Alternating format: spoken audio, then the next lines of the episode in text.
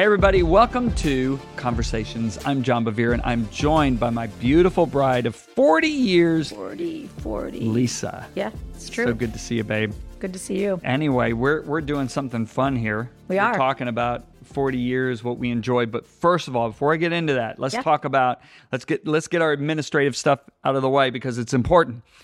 Conversations is part of a family of podcasts, true. and our newest one that we told everybody that we were working on is called "At Home with the Beveres." It's so much fun. We do it around at the table with you know Addison, Addison. and Julie, but And we're gonna have other guests. Other guests, Yep. right? Other boys. And then we also have the Sons and Daughters podcast. Let's talk about it now. Yeah. For all of our friends out there, we just really want to encourage you. Please review, rate, and subscribe to the show. Why are reviews important? Well, first of all, let's talk about subscribing and rating. That's going to get the message to somebody else. Uh, we've had close to, I think it's a little over 8 million downloads. We want to see that continue to go on. We want to see people's marriage, their family, we want to see their walk with God strengthen. And so please rate the show. The other thing is if you review the show, you might get your review read on the air, Yeah. which we're going to do right Yep. now from Travis McKenney. Is that correct? I McCamey, I would think. McCamey. I said it wrong. you know, You're right. it sounds It's McCamey. Scottish. So before I read Travis's um, review, I need to put my glasses on here. My name is Travis McCamey, and I am the lead pastor at a Unity Church in Magnolia, Arkansas, and partner with Messenger International. Thanks, Travis. Thank you, Travis. John and Lisa's courses and conversations have not only changed my life, but also the lives of those around us. My kids love using Messenger X for their own personal devotions, and my church is used to me saying, I heard John and Lisa say, Thank you, John and Lisa, for making deposits in the lives of the ones I love. Wow.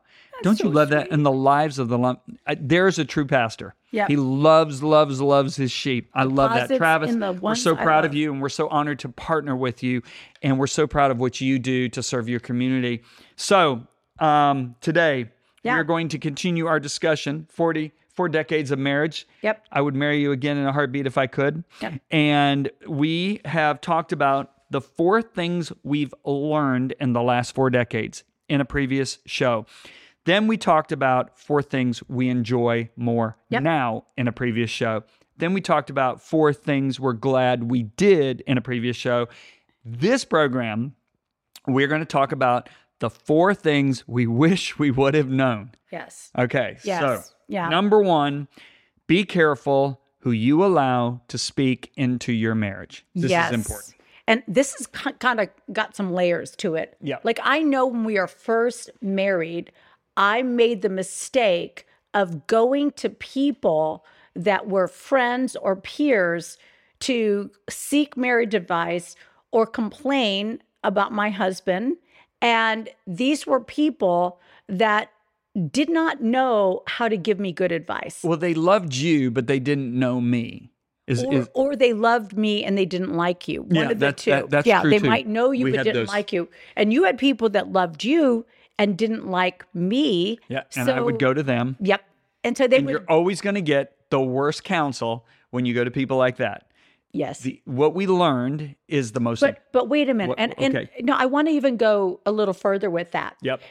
we did have some friends that we went to that loved John and loved me, but we were putting them in an incredibly awkward, uncomfortable position because they were young and they weren't mature. And maybe they were even struggling with some stuff themselves. And what we found is when we brought our problems to them, then we had resolution, but they never saw us the same.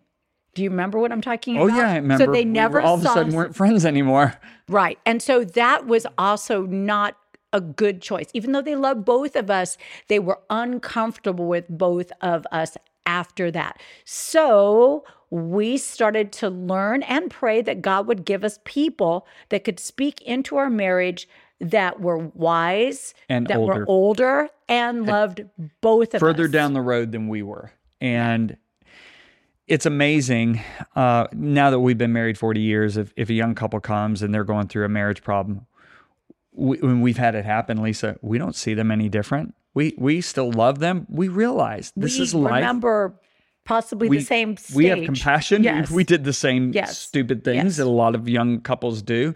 Hey, I I I don't I, I just remember when we were first married, there was a couple that was like the model couple. Like they they never fought. And they said they never fought.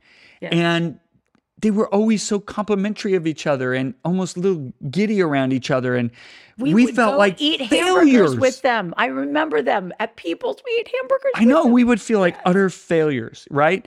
And then all of a sudden, three years later, they're divorced. And I remember trying to talk to them, and they didn't even want to talk. To, The, the guy barely wanted to talk to me. And what we found out is they just bottled it all up. And one day it all exploded. And, you know, I just believe that if they would have had an older couple, they could have gone to and said, Hey, we've got these situations going on. We need help right now. I think they would have been in a different place Be- because there were seasons, Lisa, that you and I didn't think there was any hope. Well, and and I would I, going back again. I don't know that when we were first married that we we did not go to a church that had healthy outlooks on marriage or marriage conflicts or uh, telling us how to navigate marriage conflicts. And so we didn't have anybody to talk to. So we were talking to the wrong people about the right things. We needed to have conversations, but the wrong people about the right things. And then we pretended like everything was perfect in front of other people because we were in a church setting. So we just like acted like magically when we hit the church parking lot we stopped fighting. We were like praise the lord. And then when we left it all started again. And we felt very hopeless. We felt very isolated. Mm-hmm. We felt very ill-equipped. We either felt ashamed because we thought nobody else is wrestling with these things. And then there were some people that we really looked up to that got divorced and I remember that was so confusing to us because we'd heard these people say their testimony was that God brought these people together and they would be up on the platform. We were like, God put them together.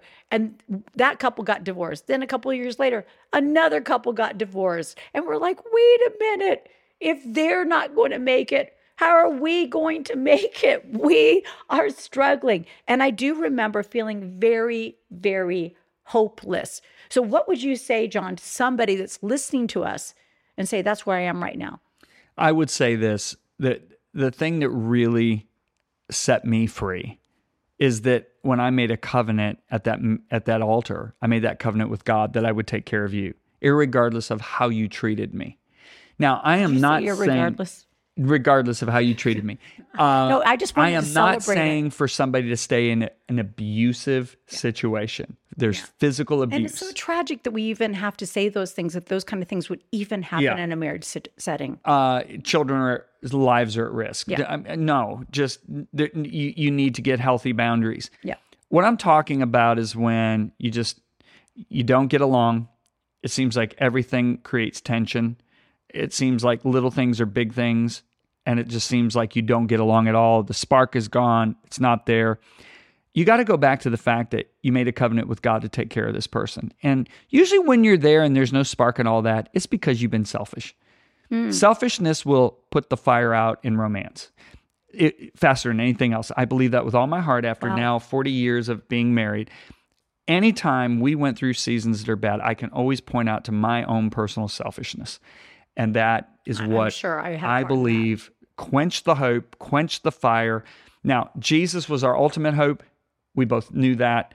We said, hey, we're going to honor God. And even if we have to live together and not like each other, we're going to live together.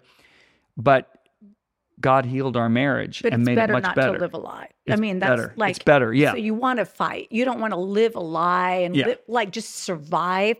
And Right. and one of the things I found to be incredibly profound was. Um, we did a marriage conference a long time ago in in in uh, London, and when I was researching, I discovered that when they did these interviews with couples that said they were in a bad marriage, Mm-hmm. and then they reconnected with that same couple five years later. If they were still married, they actually said, "Oh, we're in a good marriage now." So you can we actually we, we barely remember what it was like to yeah. struggle. So you can go through a really hard season, but that doesn't mean that's for your forever story. Okay, so going back to the point on selfishness, I find that selfishness says, "What about me? what about mine? My spouse isn't meeting my needs. My spouse doesn't treat me the way I think I should be treated. If these are the things that you're saying all the time, you're going to feel completely hopeless because you are not in control of your spouse's actions. You are only in control of your response. I want to say this to you you are responsible for your own happiness. I don't mean that mean, but you don't want to give that much power to somebody else and say, if you don't treat me the way that I am valued by God, then I'm not going to feel good about myself. You've got to get your value and your life from God, and then you'll have something to give. And I know for me, John, there was this moment where I heard the Holy Spirit say, Tell me I'm enough for you. Tell me I'm enough.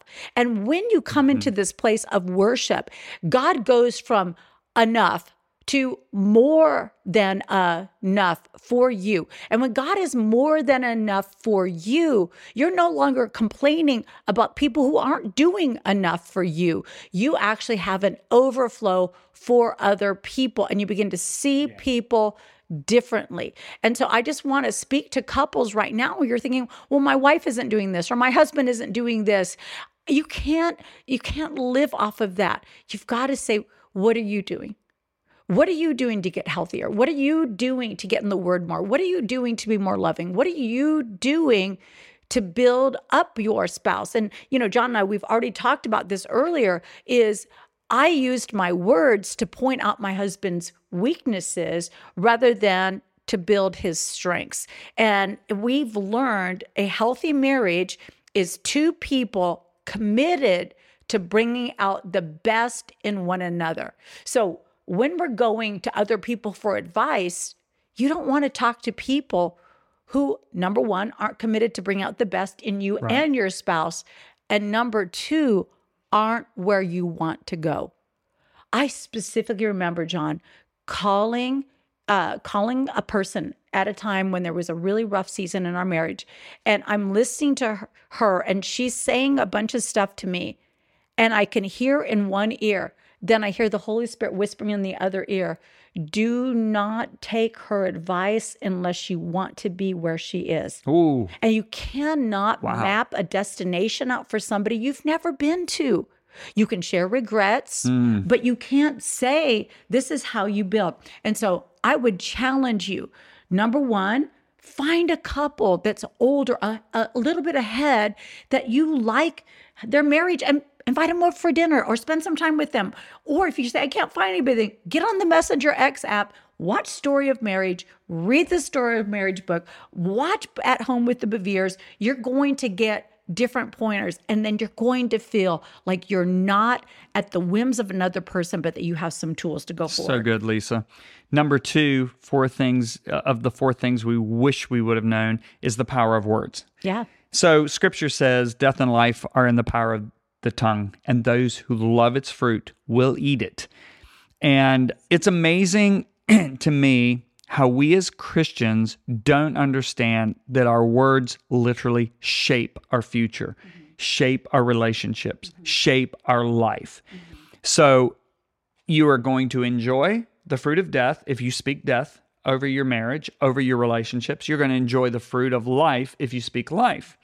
So God didn't look out in the universe and go, My goodness, how dark it is out there. He looked out in the dark, black universe and said, Light be. Mm. Jesus looks at a storm that's about to kill him and says, Peace, yeah. be still we have to realize that you don't speak what appears, you speak what you want to see come. Now, what you want to see come should be in line with the Word of God. Yeah, we're and not if talking you about manifesting. Right. We, yeah. If you speak in line with the Word of God, yep. you're going to release that into your life and into your marriage. But having said that, John, there is New Age principles like manifesting that are a derivative of what we Christians should be doing. God says, So shall his word be that goes forth out of his mouth. He says it will not return to him void. Well, it isn't that it's just bouncing back, it's that we echo the yes and amen when God declares, Thy kingdom come, thy will be done. That is an agreement between heaven and earth when Jesus said, like, this is how you need to pray. And so we have a participation. And I feel like Christians don't understand the power of their words. Yeah. You know, that now faith speaks. Now, I'm like, like, we need to out loud speak the promises of God and, you know, you and know what?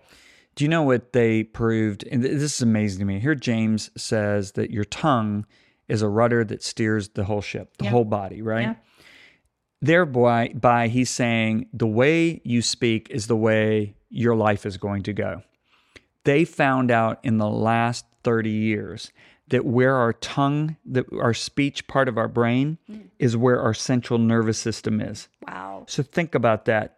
It goes whatever you you know. I I you know I've joked with you for years now, and I've said don't ever use the word John and old in the same sentence. And there's a reason for that. Is I don't want my central nervous system releasing a message to the cells in my body. You're old. Start decaying. I want my cells to be tricked.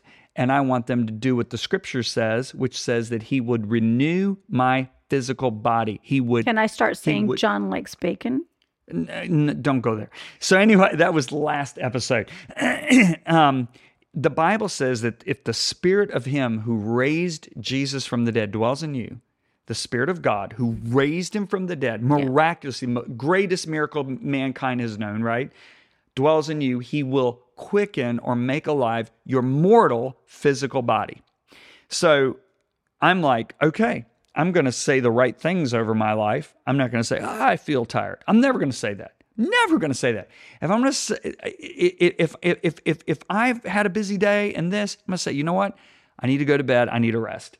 I'm just going to be careful what I say. You know, that, that, that if I, if, if I'm saying this makes me sick, do you really want to speak that to your body? Or would you rather? even, even more so? I mean, I, I love what you're saying, but John, I think even more powerful. And what I'm talking about the power of words is the power of words that we speak into our marriage. Oh, yeah. and over each other. Like we don't want to say words that are wounding to our spouse. right. And, and we don't want to say words wh- what I- that are hard for them to ever recover. the point from. being made if this happens Yeah. you know with your own physical body what's going to happen with the of, of a union Hmm. because the bible says that if i'm fighting with you and i'm going to bite and devour you and i'm going to bite and devour me Mm-hmm. it says you know don't speak against each other lest you bite and devour one another Well, and it says, No man hateth his own body, but nurses and protects. And it says, You're one with your wife. you're one with your wife Right. So it's, and I love, and again, it's message paraphrase. It says how Jesus talks about the church. It says he washes the church, his bride, with the water of the word and Correct. evokes her beauty. Yes. He doesn't wash her with the words of culture and evoke her shame. He wash, he speaks the best over her to draw the best out of her. So I think we we need to do that with each other and in a marriage. I know you've done that for me for a really long time. Okay, we actually kind of talked about the last one. yeah At a the beginning. bad season doesn't mean the end of a marriage Yeah. So just remember that. If you're in a really horrific situation, just realize that God is the God of hope. Prayers are answered, and He is a God who keeps His promises. Keep speaking the promises. You'll come out of that season. Yeah. And I love that it says the older women are to teach and train the younger women. So many women out there, John, they were like me. They know what they don't want to do. They just don't know how to build what they are hoping in their marriage. And so I just want to give you permission to reach out to an older woman who's gone ahead. And if this is a young man saying, wait, wait, that goes for us too, reach out to an older man not not John. John's not an old man, an older man that you is ahead of you on the path where you can get information from them. And finally, the last point is enjoy the seasons together. Yeah. Hey, when we were in our 20s, that's one season. When we're in our 60s, it's a different season. So we've learned to enjoy the season of the 60s now, and we're not trying to be in our 20s still. And so in our 70s, I'm sure we'll do the same thing. We did the same in, in the mid years when we had the young kids running around the house. This is a season. It seems chaotic right now. What's seems your like favorite thing about this season?